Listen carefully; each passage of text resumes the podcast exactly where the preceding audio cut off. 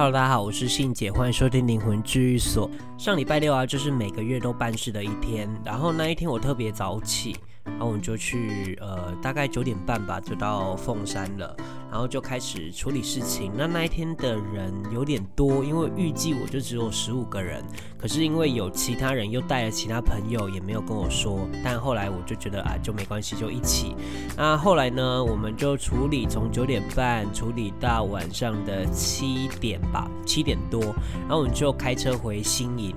结果我在。路上，呃，不是在路上，就是在到呃高速公路下高速公路之后呢，我发现我的包包忘记拿了，然后这时候我就想说，该该该怎么办呢？然后我就去搭火车，然后请我那个很好朋友叫凯凯，然后他就开来台南载我，我就从新营搭到台南，然后他在台南的火车站载我，载我回凤山拿包包之后，他再载我回新营。然后我在火车上的时候，我真的有一度生无可恋，因为我真的觉得哇，我已经好累好累，然后头超级痛的，可是我又要搭火车回去高雄一趟，然后再要从高雄那边，呃，从高雄那边的时候就没有火车了，因为到高雄的时候已经十点半了，已经没有火车了，所以我们最后就是呃决定要开车，然后开车一路上我也都是很。不好意思，我那个朋友凯凯，因为他其实先载老婆跟小孩回到家之后，他又要开来这样子，我就觉得很拍谢。然后那一天处理事情啊，我大概会录个几集，因为其实有蛮多复杂的事情需要讲，那有很多经验上的，还有很混乱的状态，我觉得我可能一集讲不完。那我先讲一个我觉得比较棘手的一个呃案例。那这个案例我在 IG 上直播的时候也都有跟大家讲。呃，这个案例呢，就是一个呃癌末的妈妈，她载着三个小孩，一岁、四岁跟七岁，然后家里老公是做。补教业就是四处兼课，然后住在彰化这个地方。那这个地方呢，它的医疗资源其实很有限，因为他在彰化基督教医院治疗。那当时发现的时候是乳癌的三期，可是那时候还没有做正子摄影。所谓的正子摄影呢，大家可以去 Google，就是你呃会吃一个显影的呃葡萄糖，然后它会照那个呃所有身体上有没有癌细胞在吃这个葡萄糖，应该是这个状态啦，我没记错的话，因为当时我姐姐也有做，然后她做完第一次化疗之后。第二次要准备要化疗，报告就出来了。那时候其实已经到骨头了，所以应该是第一次去检查的时候，应该已经是第四期了。所以呃，这个故事是我后来才打电话问他的啊。不过我们在现场处理的时候，就先处理他无形的部分。他当时就处理了病菌，然后无温细菌，这都是因果。一种是病毒类的，一种是细菌类的。所以这个都是以前他可能几辈子以前就已经有生过这这场病，或者是有很多因因果果连接在一起，然后所有的因果在这个辈子爆发。而且我们在看他病因的那一个位置的无形。像是一个黑洞一样看不进去，因为太深太深了，所以像这类的问题就必须要层层的去拨开，才会知道所有的状态。那我们这边问高维度的这些灵魂有什么意见？他是建议他去我姐的那一间医院，就是核心癌症中心。可是他在台北，在中驿站官渡那边。那呃，我就想说，哎，那这样子他从彰化到台北需要车钱嘛，需要交通费。那时候我就先捐了一万。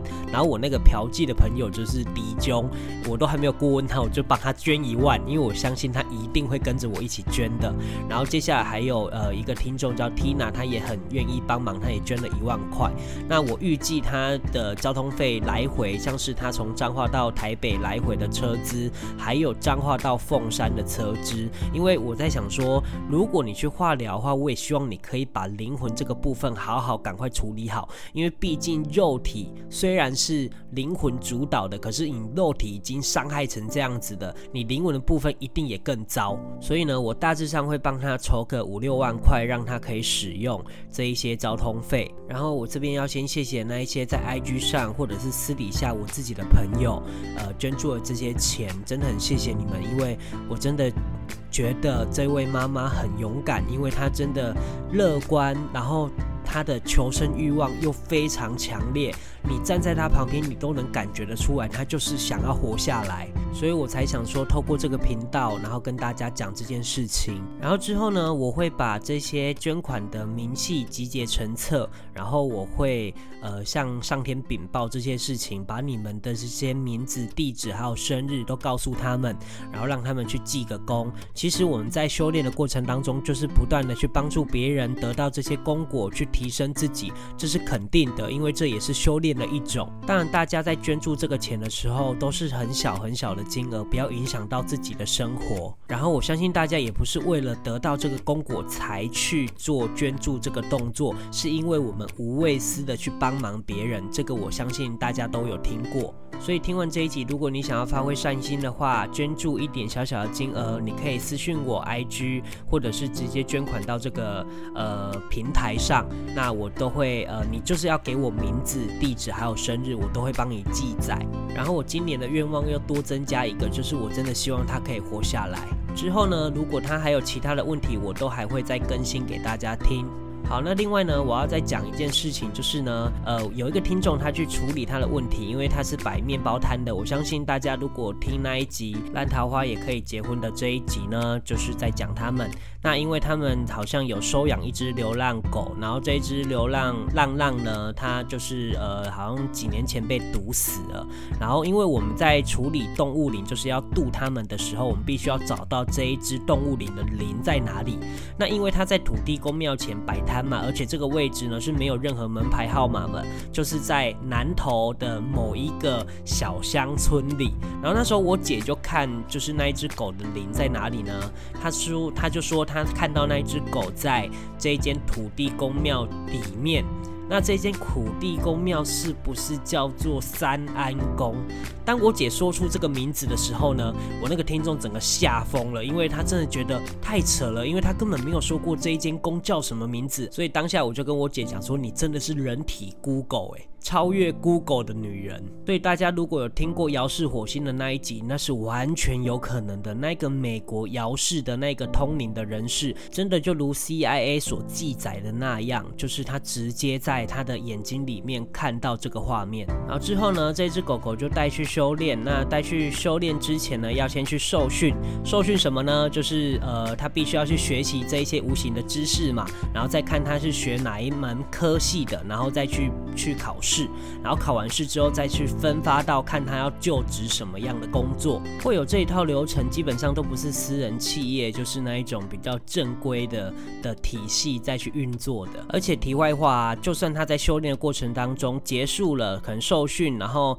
结束之后分配分配到哪一个地方，基本上我们如果要再去找他的话，我们也可以知道他在哪里，因为毕竟他就是像人一样嘛，可以联络的。而且说不定他如果在受训的过程当中，中或者是以后有碰到什么阻碍的话，他还会在梦里跟旧主人讲，这种事情都是常常有的。好的，那之后呢，如果我把这些故事、其他的一些案例都整理好之后，我在下一集就会慢慢的说出来跟大家分享。然后最后我再呼吁一下，就是这位艾莫的妈妈的故事，我希望大家都可以影响彼此。有时候身体有一些状况的时候呢，就不要拖，有可能是有形的或无形的，我们都需要去探究的，不要等到这些因果都。触发整个都爆炸之后，然后身体也都没办法恢复，连医生也都没有办法的时候，你才来求助。而且有时候啊，我跟我姐都会蛮疲惫的，就是呃做这件事情就是吃力不讨好嘛。其实大家都知道这个过程。然后我们其实在做的过程当中，有时候遇到比较辛苦的人，我们还是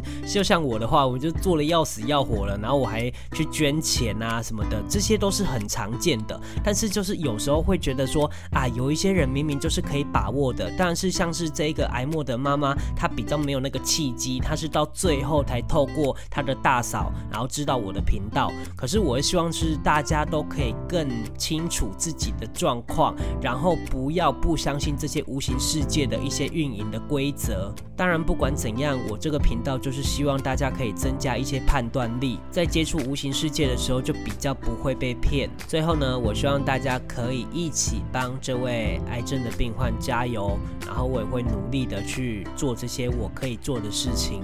好的，那这一集我就分享到这边。那如果你还没有订阅灵魂治愈所，也还没有追踪灵魂治愈所 IG 的，赶快订阅跟追踪。那如果你还没有去 Apple Podcast 留言的人呢，也赶快去留言，我都会看哦。另外，如果你听完这一集有所启发，也有所学习到东西的话呢，我希望你可以不吝啬的抖内跟赞助灵魂居所想要做的这件事情。最后，谢谢大家收听灵魂居所，我是信姐，我们下周见，拜拜。